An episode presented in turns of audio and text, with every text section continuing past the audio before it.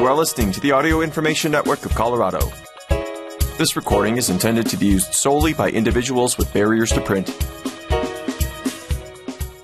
Your regularly scheduled program is not available at this time. Please enjoy this special broadcast on AINC. Thank you for joining us for Denver Metro News. My name is Dave Dell. Today, I'll be reading articles from Denverite and Westword. From Denverite, I'll be reading Denver's Vision Zero pledge is failing. The city's reset calls for slower speeds to stop deaths by Nathaniel Minor. And you can now reserve a security line spot at DIA without TSA PreCheck or paying for Clear by Rebecca Tauber. From Westword, I'll be reading La Raza Park poised to become Denver's third historic cultural district by Benito L. Kelty. And Denver nonprofit uses chess to keep kids out of trouble by Benjamin Neufeld. I'll finish up the hour with other articles from Westword. These first two articles are from Denverite. Denver's Vision Zero pledge is failing. The city's reset calls for slower speeds to stop deaths by Nathaniel Minor.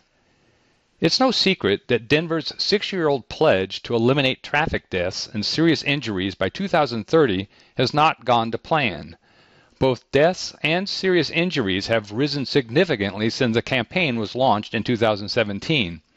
84 people died on Denver's streets last year, city data show, and there were 386 crashes that resulted in serious injuries. Now, though, outgoing Mayor Michael Hancock is recommitting to its Vision Zero program that reframes serious and fatal crashes as systemic problems that need infrastructure or engineering fixes. His administration on Wednesday released an updated plan that he hopes will get the city back on track. We cannot rest, Hancock wrote in a letter introducing the new plan.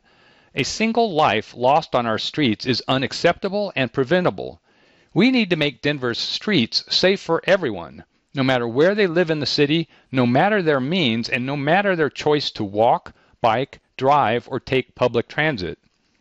The plan touts the city's accomplishments since the initial plan was released, including new bike lanes, traffic signal adjustments that give pedestrians more time to cross streets, lower speed limits, including on busy roads like Santa Fe Drive and short, sections of other arterial streets, and quick and dirty paint and post traffic calming measures. The document also recaps known challenges that Denver and many other U.S. cities are facing, like consumers' increasing preference for dangerous to pedestrian SUVs and a rise in speeding during the pandemic. And it sets a course for the next six years of Vision Zero work that, if the next mayor chooses to follow it, could result in a transformation of the city's most dangerous streets. Here are three ways the new plan would try to accomplish that. One, a tighter focus on particularly dangerous areas. Denver's original Vision Zero action plan from 2017 designated 27 dangerous streets as the high injury network where it would focus its attention. Many are multi lane arterial streets that carry thousands of cars a day, often at high speeds. Now, the city has designated four areas that it says need immediate remedial safety work downtown Denver, South Federal Boulevard, East Colfax Avenue, and South Broadway Lincoln Street.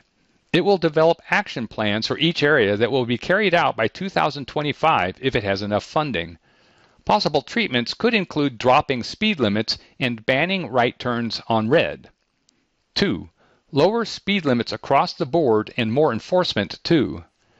The Denver City Council lowered speed limits on neighborhood streets in late 2021, but lowering them on busier, faster streets where most deaths and injuries occur is a more difficult task because many are owned and controlled by the Colorado Department of Transportation, not the city. Still, the new plan says it must be done. It calls for the reduction of speed limits on all major streets to 25 miles per hour by 2028, pending necessary funds.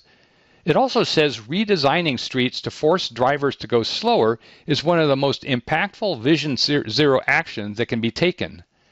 We want to better design for slower speeds so that when people do make mistakes, because to be honest, we all make mistakes, that those mistakes don't lead to debilitating injuries or lives lost, said Rolf Eisinger, Denver's Vision Zero program manager. A CDOT spokesperson did not immediately return a request for comment. Denver also wants more speed and red light cameras throughout the city. The legislature passed a bill last session that would make it far easier for cities, including Denver, to expand the use of such cameras. Governor Jared Polis, however, has yet to sign it. 3. More infrastructure for bicyclists, pedestrians, and transit users. People who walk, bike, or roll are disproportionately killed and seriously injured in Denver, data show.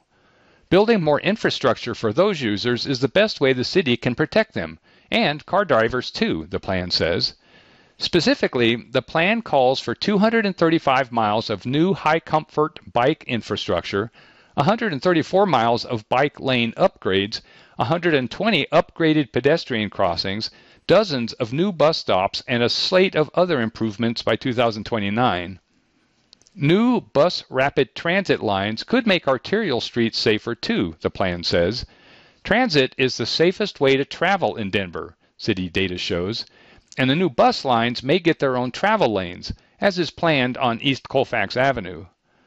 Eisinger said the federal government has called such road diets a proven safety strategy, though CDOT's executive director has said bus only lanes might not be necessary for planned bus rapid transit lines on federal and Colorado boulevards.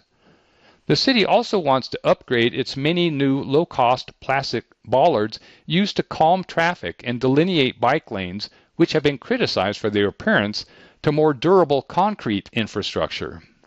Eisinger, Denver's Vision Zero program manager, says he's feeling optimistic. We're trying to look at every opportunity we can in order to make the streets as safe as possible for everyone, he said. The new plan is encouraging to Molly McKinley, policy director for the Denver Streets Partnership, which for years has prodded the city to follow through on its various street safety and active mobility initiatives. But a plan is only as good as the will to get it done, she wrote in an email. The transformational changes needed to meet the goal of Vision Zero require significant funding and leadership willing to stay the course, even when things get tough. We hope that Denver's new mayor and city council work together to prioritize this work. We look forward to supporting them in that effort. The next mayor will be either Mike Johnston or Kelly Brough. Johnston has endorsed many of the same ideas called for in the updated Vision Zero plan, like building new bike lanes and slowing traffic. Brough has said she wants a strategic reset of Denver's Vision Zero program. You can now reserve a security line spot at DIA without TSA PreCheck or paying for Clear by Rebecca Tauber. First, there was TSA PreCheck. Then came Clear. And starting Thursday, June 1st, DEN Reserve will allow travelers to reserve a spot in the TSA line at Denver International Airport. But unlike PreCheck and Clear, which cost money and require advance enrollment, DEN Reserve is free and open to anyone with a plane ticket. With long lines and a busy summer travel season, DEN Reserve is meant to help general passengers who often get stuck with long waits while people with PreCheck and Clear move through separate security lines quickly. Clear is partnering with Denver on the program, which already exists at 18 airports across North America. But unlike the Clear lanes designated for paid service subscribers, DEN Reserve is open to everybody. The program provides a better screening experience for those without a trusted traveler program and create efficiency where we have the highest demand, DIA states on the portal website. Travelers can sign up at the airport or online up to three days in advance for spots in line at the TSA checkpoint at A Bridge. Like PreCheck and Clear, DEN Reserve has its own line at TSA, where people with reservations can show up and go right through at the reserved time by showing a QR code delivered via email. To reserve a spot, travelers have to provide their flight info and can choose between time slots ranging from 1 to 4 hours before departure between 5 a.m. and 5 p.m. One person can also reserve up to 10 spots if traveling as a group. There is also a 15 minute grace period that allows travelers to arrive a bit early or late without having to reschedule. Slots are limited and may fill up fast, so we recommend booking as early as three days before your flight. DIA wrote on its website. The following articles are from Westword. La Raza Park poised to become Denver's third historic cultural district by Benito El Kelty. Few parts of Denver have seen change like the north side, and many people feel it's time for history to finally take notice. Now, some members of Denver City Council want to protect the heart of the Sunnyside neighborhood, La Raza Park, by making it Denver's third historic cultural district, alongside Five Points and La Alma Lincoln Park. The historic cultural designation honors the history of a community and its contributions to the city, while the more common historic designation only acknowledges the architecture and history. Council members are pushing for the recognition through an ordinance that would officially give La Raza Park, which is located on the border of the Sunnyside and Highland neighborhoods along West 38th Avenue, the historic cultural designation by way of a June 26th vote. The ordinance was introduced on May 22nd. It's a big deal, and for the younger people, hopefully they'll understand that in the past there was a lot of struggle to have it become what it is right now, says resident Diane Medina, who has lived across from the park since the 1970s. People struggled for the park, people died here, people fought here. It's historical, and there has to be that message. Councilwoman Amanda Sandoval who grew up near La Raza Park and now serves the area, has been pushing for it to receive a cultural landmark designation for several years. Describing its iconic features, including the 45 foot kiosko and other significant art pieces, Sandoval said that they'll be preserved, meaning that seven generations from now they'll still be there. It's ensuring that these features of La Raza Park, as the park evolves in the future, are preserved. The application for the Historic Cultural Designation for La Raza recommends regular cleaning and touch-ups for its murals and the park's La Raza Unida metal sculpture created in 2021 by Chicano artist Emmanuel Martinez. Murals should get protective coating against rain and graffiti, the application adds, while the Kiosko pyramid structure would get regular roof inspections. La Raza Park is easily recognized by the Kiosko, which is modeled to look like Mayan and Aztec stepped, stepped pyramids and has murals painted on eight panels on the inside of the roof. Denver artist David Ocelotl Garcia painted the murals, titled El Viaje, The Journey in Spanish, in 2016 to depict the transformation of Mexicans from plants to indigenous people to revolutionaries and then finally to Chicanos looking forward to their future. It's a bigger story than that, Sandoval notes. It's not just about the preservation of those features, such as the kiosko, the murals, and the sculpture. It's also to highlight in mainstream media and to my colleagues on council and to the public the significance that the Chicano movement played in the makeup of Denver, she says. Sandoval began seeking the designation for the park after council approved an official name change from Columbus Park to La Raza Park in 2020. As part of that project, the city published a study titled Nuestras Historias Mexican American Chicano Latino Histories in Denver, which concluded that public officials need to diversify the Denver landmark portfolio with more sites and districts for underrepresented groups. Columbus Park had been known colloquially as La Raza Park since the 1970s, Medina remembers, but council had shot down an effort to rename it in 1988 one year after the word mestizo, meaning a mixture of cultures and ethnicities, was added to the name of Curtis Park. Sandoval found more support for the renaming after the Black Lives Matter movement and the death of George Floyd, she says. Home to a large Italian immigrant population in the early 1900s, the park was named Columbus Park in 1931 in honor of the famed but controversial Genoese explorer. However, the neighborhood's demographics changed after World War II as Italian families moved to the suburbs and Mexican American and Latino families moved to the north side and west side neighborhoods, according to city records. By the late 1960s, the children of the first Mexican Americans in the neighborhood had grown up, and La Raza had become an important location for the nascent Chicano movement, according to its historic landmark application. Chicanos found a sense of belonging in Denver during that decade by renaming various parks and neighborhoods to reflect their Mexican American heritage. The term La Raza, which means the race or the people, gained prominence during the Chicano movement in the 1960s and 70s. The Mexican American Youth Organization, a Chicano group from Texas, created the La Raza Unida political party in 1970.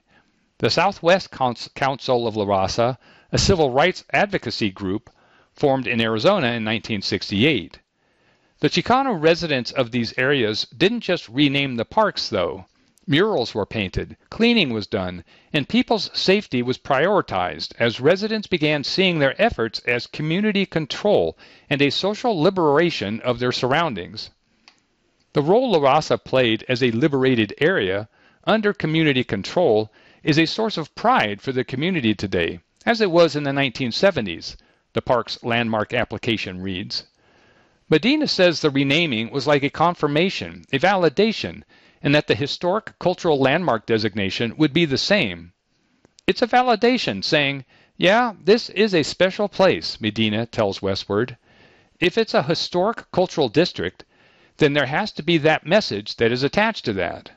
At one point after the 1960s, the park became the site of rallies and violent confrontations with police. The poor conditions of its former pool sparked splash ins by young Chicano activists in the summer of 1969 when Latino kids would visit public pools in affluent white neighborhoods in southeast Denver to demand equal treatment of city amenities. One of the activists who had worked as a lifeguard for La Raza Park was Nita Gonzales, the daughter of Crusade for Justice founder Rodolfo Corky Gonzales. It was Gonzales and the Crusade for Justice that organized the splash ins just a few months after the group's involvement in the West High School blowouts in La Alma Lincoln Park. Gonzales would also host rallies and give speeches in the park, which was used to host graduations for Escuela Tlatelolco, the dual language alternative school he founded. The Crusade for Justice also opened Servicios de la Raza a few blocks from the park in 1972 to offer the Chicana community affordable bilingual social services. On June 28, 1981, police tear gassed and released attack dogs on hundreds of men, women, and children who had come to the park to kick off their summer, according to the landmark designation application. Police had told them to disperse, saying they didn't have permits and accusing them of being part of the Black Berets, a militant Chicano organization. Community members threw rocks and bottles at the police, the application says. Police responded by firing tear gas into the crowd and releasing police dogs. Medina says she remembers what went down that day and how the tear gas lingered in the neighborhood for hours afterward like a fog, which ultimately changed her world view on police and local law enforcement. It was terrible. It was really bad, Sandoval remembers. That was unprovoked. Nobody did anything to have them come down like that and start swinging and throwing tear gas. Sandoval adds, Those stories aren't told. This would be only the third historical cultural district in Denver's history, and that's not an accurate makeup of Denver. According to her, the city's very diverse culture and makeup have been ignored for years when it comes to Denver's 360 registered landmarks and dozens of historic districts. A few years after the violence in 1981, the city of Denver decided to close the La Raza Park pool and filled it in without public notice. The pool was filled in in the middle of the night, Sandoval recalls. That didn't happen in Congress Park. That didn't happen in Washington Park. That happened in communities of color. On the record, city officials blamed the failing pump and age of the pool, which had been built in 1940, but community members argued that they had been relying on hired community members and activists for decades to clean the pool and keep it safe from gangs, with no issue. The summer youth workers used to clean it, Medina says. They would go around and clean it every day. Every day they would pick up trash because it was used, it was used more. It was a hangout place. Sandoval said the park played a significant role in her upbringing as she attended quinceañeras Dia de los Muertos festivals and summer solstice celebrations there. The area around La Raza Park has been seen as an example of Denver's changing demographics and lost sense of history. For Medina, the newer residents who've come to town need some way to understand the history of the park, and a cultural landmark designation would really help. Just because you moved up the block doesn't mean you're invested. You have to educate yourself, she says. The Mexican and Chicano people have moved out. The people who are here now don't know the history. But Dina notes that while a historic cultural designation is the ultimate goal, the work doesn't stop there. If the park gets a nice plaque and everything, that's fine, but there's a story attached to that, Medina says, noting how learning about the park's history is key.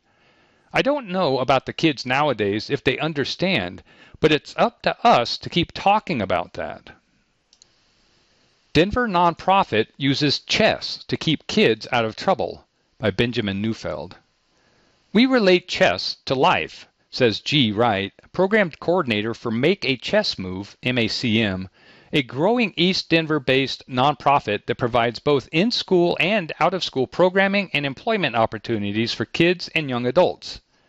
Our mission is to build a just society by developing tenacious learners, compassionate leaders, and ethically driven critical thinkers to dismantle the school to prison pipeline, Wright says. And we do that through the skill set of chess. Wright describes how MACM uses the legendary board game as a practical and engaging means of teaching young people to see the bigger picture, how their choices in one moment can lead to positive or negative outcomes in the next. Every conversation that we have in regard to life, we relate it to chess, she says. And every chess lesson that we have, we relate it to the moves you make in life. Like the playing board, for example. When we teach about the board, we teach that you have to pay attention to the whole board the left corner, the right corner, the front corner, this front corner, the center, Wright explains. You can't be too focused on what's going on over here because then you're going to miss something that's going on over there, and you may get checkmated. Mark Hill, the MACM chess facilitator, believes that a person's moves on a chessboard can ultimately go hand in hand with life. There are consequences to all your actions, he says, and the chessboard is where you get to have those consequences without them affecting you personally. According to Wright, one of the popular sayings in MACM is, make your next move your best move. Another is, if you think better, you know better. If you know better, you do better. As a result, kids learn to make every decision count as they play. The philosophy with chess is really getting the youth to have a different and better understanding of thinking, Wright says. Philip Douglas, the founder of MACM, says the organization gives guidance and support to kids who often don't have the opportunity to learn such lessons at home or at school. Social media influences and certain people in their communities can send kids down the wrong path in life, he adds, and chess is a great way to get them out. They could want to be good, but there's so much negativity that they're fighting against, he notes. MACM was created by Douglas in 2012 after one of his mentees, Daquan Walker Smith, was killed in a drive-by shooting near Manual High School. He registered the organization as a 501c3 in 2017, giving it the official status of a nonprofit. Born in the mid 80s, Douglas grew up on Denver's east side, right near the main MACM space on Race Street and East 26th Avenue, and graduated from Manual. If I didn't get engaged in pro social activities that happened after school, I probably would be dead by now, he recalls. I was so enticed by that gang life, he adds, that lifestyle, the fast cars, the women, the money, that was something we all, we saw in the community. We didn't see doctors and lawyers. We saw drug dealers, gangbangers, alcoholics. Douglas was raised by his grandmother after losing his father to alcoholism when he was 8 and his mother to a drug overdose when he was 15. She figured the best thing that she could do was put us into pro-social activities after school or any kind of programs that kept us engaged, he remembers. If not for that, I would have been like a real gang member, he says. Somebody probably would have killed me already. But at 14, Douglas got involved in Youth Biz, an organization that teaches financial literacy to kids through extracurricular camps and programs. After he turned 18, he continued working in nonprofits until he eventually started MACM. But while things have worked out for Douglas, life doesn't always go as smoothly for others. I'm a few years older than Phil, says Quincy Wedgeworth, MACM's Director of New Developments. Both he and Douglas participated in youth biz programs that paid them to attend when they were in their teens. While the two started and ended up in the same places, they took drastically different paths to get there, however. Wedgeworth said that YouthBiz gave me that structure that I needed. It gave me that paycheck that I needed, and it helped me with my schooling because they helped us with homework when we got there. But after he turned 18, all that went away. Once that was done for me, I had nothing else, Wedgeworth says. This was my seventh year out of prison. Douglas also knows from personal experience the importance of making MACM a part of kids' lives even after they've completed high school. I'm the only one in my family that didn't decide to go that route. And when I say that route, I mean the gang banging, the selling dope, Douglas says. My older brother went through youth biz. My older brother learned how to play chess before me. I learned how to play in the seventh grade. My only motivation to get better was so that I could beat him. That was it. He was a phenomenal chess player. Like Wedgeworth, though, his older brother ended up in prison after he lost the supportive structure of youth biz. Rather than limit itself to an after school program, MACM builds long term relationships with its participants and gives kids the opportunity to stay on as employees to help grow the organization. G. Wright has been in the program since she was 15, and she's 24 now, says Douglas. Both Hill and Aaron Smith, MACM's program coordinator, started at MACM as teenagers. Now, in their early 20s, they are among the first generation of MACM leaders. The ultimate goal, Wright says, is for the program facilitators to always be young people. So her role will eventually be filled by a current MACM team, while she either moves up in the organization or on to other things in life. While chess influences the organization's philosophy, it is only part of its programming.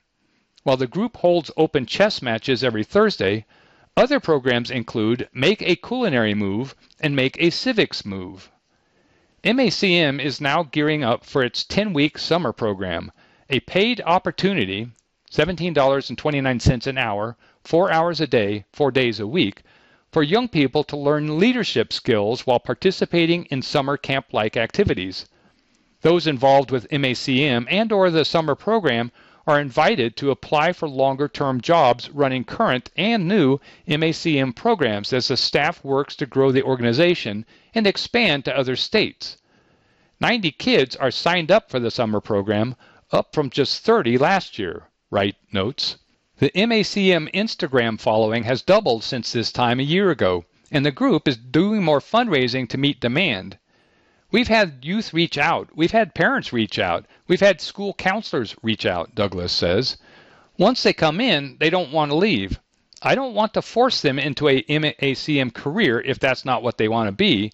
But if an MACM career is something that you see yourself in, then let's start working toward that. If you see yourself opening up your own business, let's start shooting toward that direction as well. Addressing kids and families in search of help, he concludes Let's get you the support. Let's get you the training. Let's get you the tools that you need. Flight for Life says demand for helicopter rescues higher than ever in Colorado by Benjamin Neufeld. After celebrating a 50 year anniversary in 2022, Flight for Life, the nation's oldest civilian emergency air ambulance program, is staying busier than ever in its home state of Colorado. Population growth and a bustling tourism industry have led to an increase in rescues for the Centura Health Critical Care Transport Program, with flight crews saying that demand for the helicopter service is higher than ever right now. Kathleen Mayer, director of Flight for Life Colorado, tells Westword that the program has seen above average injury rates over the past two ski seasons, and with summer still ahead, rescuers expect one of the busiest years on record. We have climbers, we have ATVers, we have hikers that fall. All kinds of different things, Mayer says, of the typical rescues that Flight for Life deals with during the summer season. It's the busiest time for the helicopters, she adds.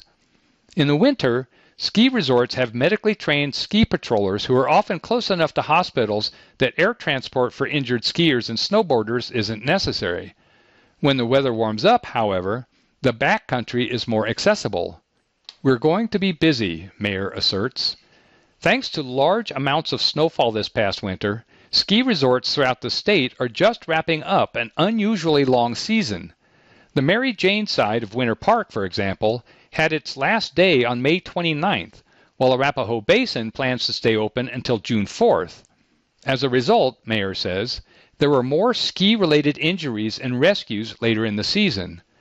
The opposite situation actually resulted in a high number of rescues during the 2021 2022 ski season. Winters with less snow result to less terrain being open, which creates more overcrowding on the trails that are open and more collisions between skiers and injuries. According to the Colorado Office of Economic Development and International Trade, tourism in Colorado reached record levels in 2019. Numbers dipped in 2020 with the pandemic, but began to rebound in 2021. While the months ahead will be very busy for Flight for Life rescuers, saving lives at a fast and efficient rate is nothing new for Colorado air crews. It was not uncommon to do five or six flights in a single 12 hour shift, Mayer says of her time as a flight nurse in the 1980s. The program, which turned 50 in October of 2022, has had to expand over the years to keep up with the demand of tourism and the growing popularity of high adrenaline sports and activities such as skiing, rock climbing, mountain biking, whitewater rafting, and more. Colorado's population was less than half of what it is now when Flight for Life formed in 1972. Running its first rescues out of Denver, the program has since added bases in four other cities throughout the state Colorado Springs, Frisco, Pueblo, and most recently, Durango. According to Mayer, Flight for Life was created when concerns around growth and mountain recreation merged in 1970 after Colorado won the bid to host the 1976 Winter Olympics. There was concern that international television exposure would bring a lot of growth to the state, just because it's so beautiful, and that we didn't have the water or infrastructure to support that growth, she says. The other challenge was going to be the geographic spread of the venues. Olympic ski jumping was planned for Steamboat, while some of the Nordic events were set for near Gunnison and other competitions at the future Beaver Creek. So that that was a huge area to be covered for emergency medical transportation, and the Eisenhower Tunnel wasn't complete yet, Mayer says. So there was concern about how we were going to get patients to Denver quickly with only one bore of that tunnel open, and Loveland Pass being a challenge to traverse if the roads weren't great. The 1976 Olympics never actually made it to Denver. Voters decided not to provide the funding to make it happen. But two other developments motivated the creation of Flight for Life.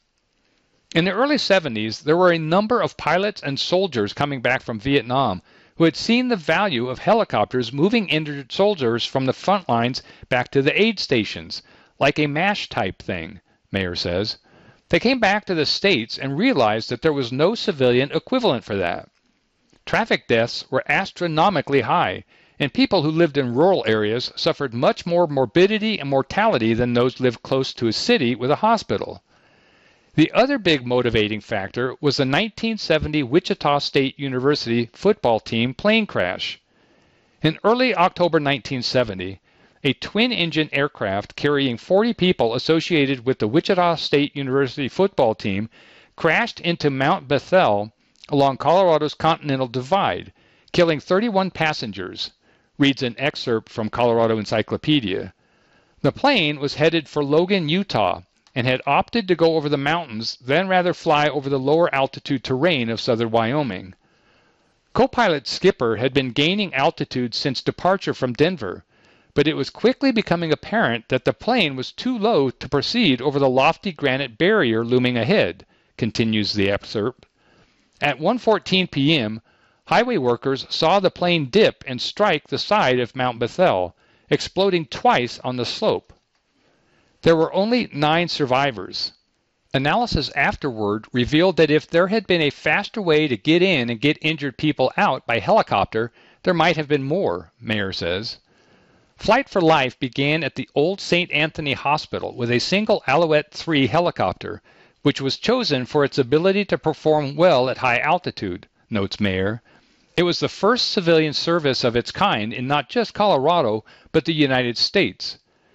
There were no guidelines or operating protocols or even guidelines for what to wear or what to carry, she says. They made it up as they went along and got it to work. Over the years, the program continued to add additional helicopters, planes, trucks, and bases.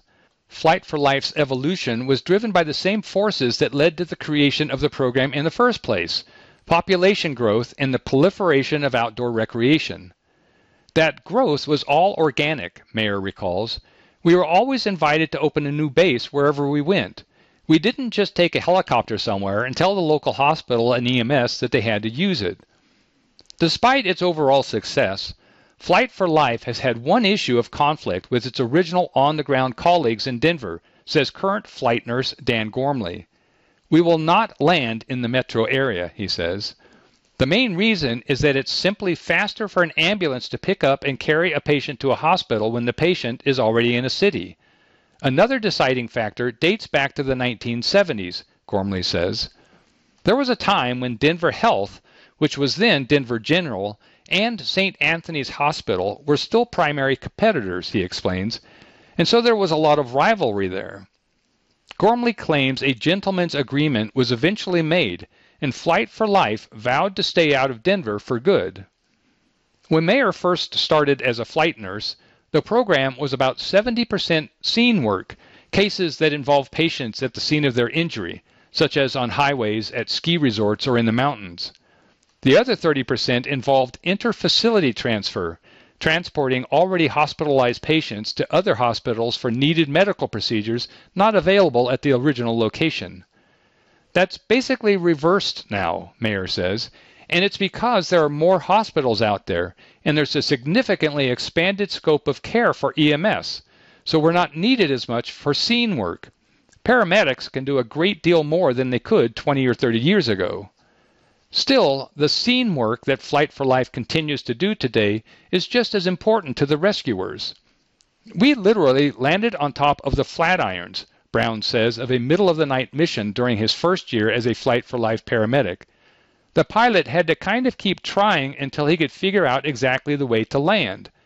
The pilot managed to find a little landing area on a saddle near the top of South Boulder Peak where they could pick up a hiker after a search and rescue team carried him up from farther down the mountain. Flight for Life crews are now coming to the end of their shoulder season, a slow time of year between ski season and when summer recreation picks up, according to Gormley.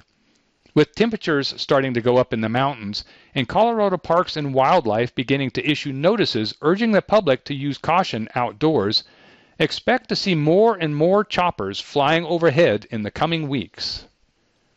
Coors Field street vendors say bad weather, Rockies sucking has hurt business by Catie Cheshire.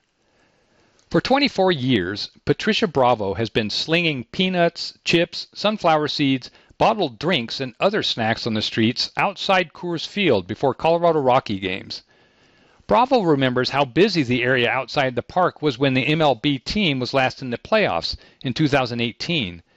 She and other vendors would post up by the dozen in the cut shadow of Coors Field at 20th and Blake Streets to dish out cheaper ballpark eats to fans with nearly 40 different peanut peddlers licensed to sell, sell before the pandemic, according to the Department of Excise and Licenses records. Now, Bravo is one of just eight. People lost interest and stopped trying to get their license, she says, speaking in Spanish with her son helping translate. The city has seen a 79% drop in vendors since before the pandemic.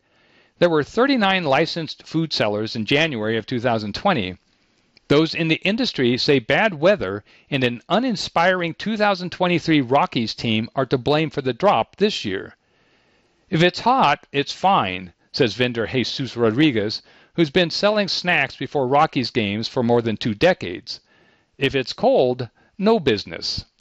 Amelia Vasquez, another longtime street seller whose son translated for her, tells Westword the Rockies aren't doing well, so now many people aren't attending the games.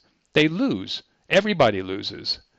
With a record of 22 and 29, the Rockies are currently sitting in last place in the National League West Division and have the sixth worst winning percentage in Major League Baseball.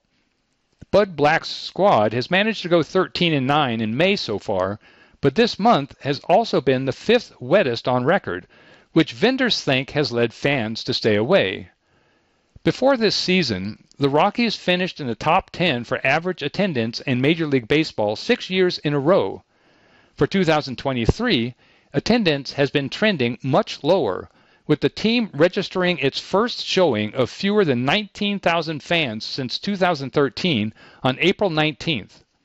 According to Baseball Reference, this season's attendance per game is currently 25,970 compared to last season's 32,067.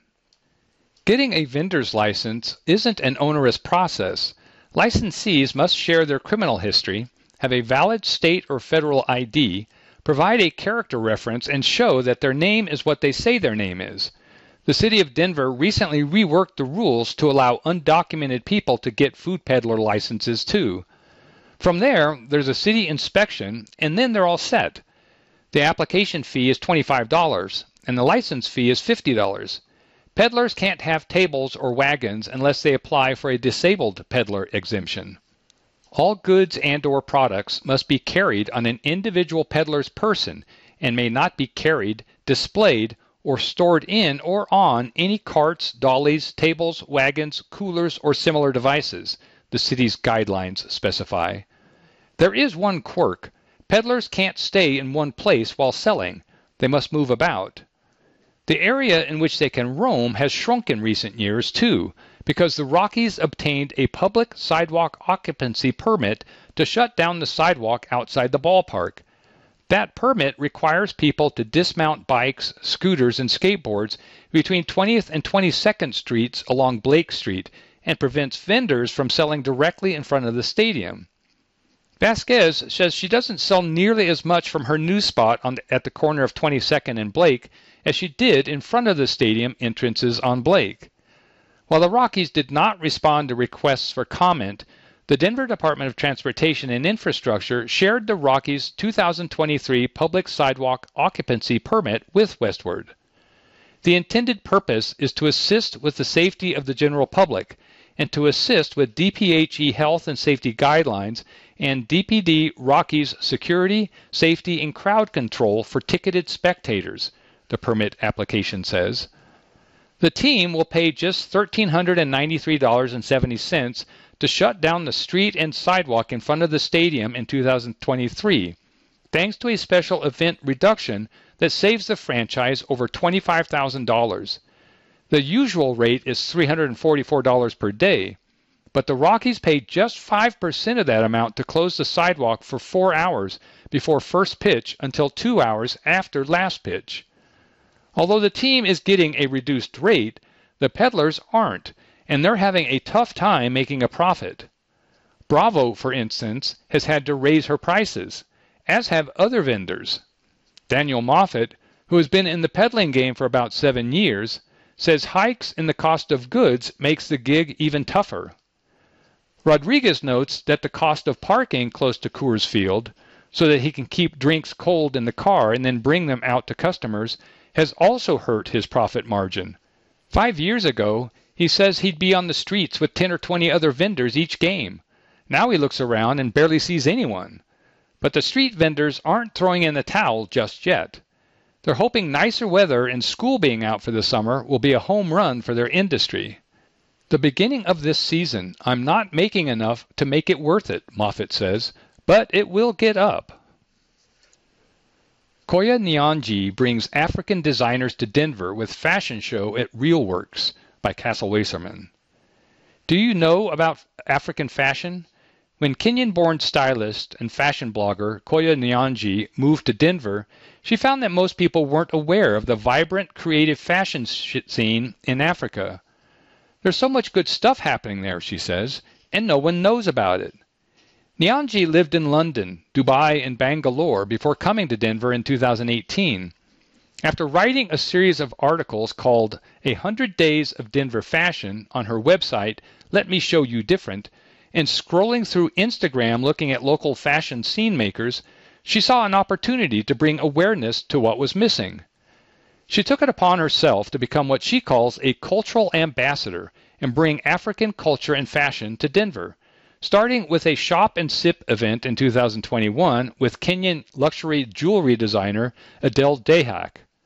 Nyanji says her mission is to open doors for African designers by being their representative and spreading the word to boutiques and trade shows. People would say, I want to help Africa. I'm going to donate money to build a dam. And I'm like, you could buy a dress from an African designer, Nyanji says. We don't need more dams, okay? We need to create sustainable jobs and to expand the market.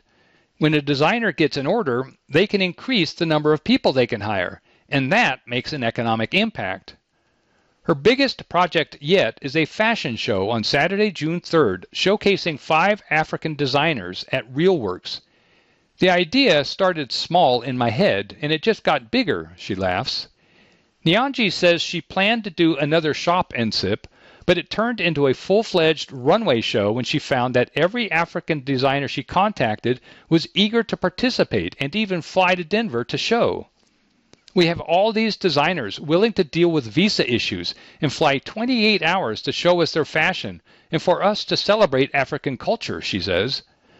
Show attendees can expect to see a mix of traditional textiles mixed with modern design and examples of sustainability that meet today's demand for brands to be environmentally responsible. The designers are inherently sustainable because of the lack of resources in Africa, Nyanji notes. She also wants these designers to take back their story, which has been borrowed, copied, and appropriated by more prominent names and brands, which hurts the culture and economy of where it comes from. African stories have often been told through a European or somebody else's lens. I want to break down the stereotypes and show the new age of what these amazing designers are doing, she explains. This show is not African inspired, it's African led. If you ever see Nyanji around town, you can't miss her stylish, colorful outfits. She says fashion is like the air she breathes. I honestly feel every single day is a celebration, she says. Don't wait to give yourself permission to dress up only on certain days. I dress up every single day. That permission is what she teaches in her work as a stylist. To me, it's like therapy, she says. When you come to me to help you with your style, you're giving yourself permission to lose any inhibitions you may have. Nyanji works to reflect her clients' personalities and style and then puts the cherries on top with layers that add interest to a look. She adds that it's important for people to know they don't have to stick with one particular look to have a certain style. As individuals, I don't think we're just one thing. I teach people to look within, not copy and paste something they saw, she explains. Do what you want, what you like. Then you are honoring the full you that is inside you. Nyanji hopes that by bringing African designers to Denver, people will consider buying from them. In an age of political correctness and cultural appro- appropriation callouts, she often gets asked, Can I wear it? She finds this surprising. Yes, you can wear it and should flaunt it. They're making it for you to wear it, she says. For Nyanji, the cultural appropriation issue is centered on who you bought it from. I get upset when I see anybody using African designs and monetizing it, like when a big brand makes copies and they take the money. The wrong people are telling the story, and the wrong people are making money from it, she explains. We have to think about who we're supporting and who is telling the story. The African Designer Fashion Show 5 to 10 p.m. Saturday, June 3rd, ReelWorks, 1399 35th Street. Find tickets 35 to $95 at letmeshowyouDifferent.com. Set sail for Adams Mystery Playhouse and Murder on Pirate Island by Tony Tresca. Since 2006, the eccentric mansion at 2406 Federal Boulevard has housed the Adams Mystery Playhouse after years as a nomadic group operating out of rented spaces, co-owners Carlos and Marnie Wills Cuellar bought the historic structure to house their renowned Death for Dinner murder mystery dinner theater performances. What we do is a little bit different, says Nick Guida, a longtime actor, director, and writer for the company. The process here is not normally how you would think of theater. Normally, there's an audition, your cast rehearses for God knows how long, and then there's a little run of the show. And unless theater has changed substantially since I was working in it 30 years ago, you don't make any money. It's kind of the opposite here. When actors do a show with us, they're actually going to make money that night from doing the show. This is not a nonprofit organization. We don't work on grants or government funding. We are a money making business. The company has thrived in its location for the past 17 years by producing public performances several days a week, such as the upcoming Murder on Pirate Island, as well as private performances for events like corporate gatherings and holiday parties, and through its touring company, which performs shows from the group's repertoire across the nation. Weekly, I'd estimate that we see at least 400 to 600 people pass through the building, Marnie says. Through its years of mystery making, the theater has been able to hone its craft and perfect the storytelling structure that draws audiences in. We start with serving food and walking around the audience to establish our characters, Marnie says. Carlos and I greet the crowd and make announcements before the opening scene happens. After the death, we take a break and return with some bits of entertainment, as well as the entrance of an investigator who tries to piece the whole story together. During the dessert break, we split the tables up into teams and pick who the murderer is before we come together to vote and reveal the killer in the final scene. The Wills Cuellars have been perfecting this formula since Death for Dinner began touring shows for businesses, churches, schools, and even abroad at the De- Department of Defense's American military shows in 1990. Their private performances were so successful, the company began performing publicly in 1992. In order to keep up with their ever expanding audience's demand for new material, Guida and Marnie, who trade off writing responsibilities, use the company's signature structure to develop new mysteries in unique time periods with eccentric characters. When I first joined, we weren't doing nearly as many public performances, Guida says. Before, we were just doing one off shows and there was no regularity to it. People had more opportunities to see one of our shows once we bought this location and began doing weekly public performances. We've been creating new shows nonstop since we moved into this location because of repeat customers. And after more than 30 years of creating mysteries, the writers agree that the ending is what distinguishes a good mystery from a great one. One of Guida's favorite parts of the evening is the audience voting on who they think the murderer is before the grand reveal. For the most part, and I don't know if it's from people not paying attention or trying to be funny, but we get a range of responses, says Guida. I guess it's like that whole eyewitness thing you hear about in true crime, where witness testimony is not that reliable because you could have five people who see the same crime and they all have seen a slightly different version of it. And, of course, people are here to have fun and might be drinking, so that might affect their votes too. But I always love hearing the different details that the audience picks up. That's only possible because we take the mysteries themselves very seriously. Up next is Murder on Pirate Island, which invites audiences to set sail on the high seas with a gang of pirates who are searching for the lost treasure of La Buse. This show is about Calico Jack Tremaine, who says he's solved the cryptogram that leads to the treasure, but is murdered, says Guida, who wrote the show's script. The crime the audience is trying to solve is which of the crew, Shanghai Ned Briscoe, Frankie Five Angels, Taffy Leinenkugel, or Sadie the washerwoman, killed him to get the treasure. I don't want to give too much away, but they each have their motives. Audience members are encouraged to wear pirate themed apparel to the show, as they will be invited to participate in a costume parade and get in on the action. Adam Mystery Playhouse produced its first pirate themed show 14 years ago, using the same story as its current production, but a different title. When we decided to write another pirate show a few years ago, we called it The Curse of Pirate Island, Guida says. The Curse of Pirate Island told the same story we're telling now, but we learned then that if a show's title doesn't include the word murder, it doesn't sell.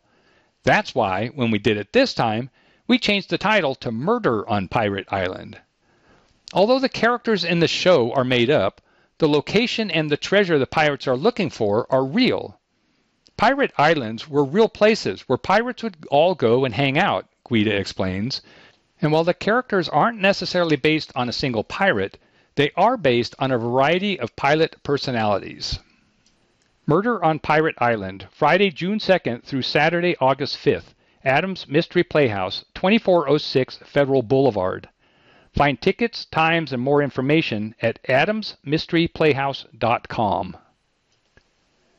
Thank you for joining us for Denver Metro News. My name is Dave Dell.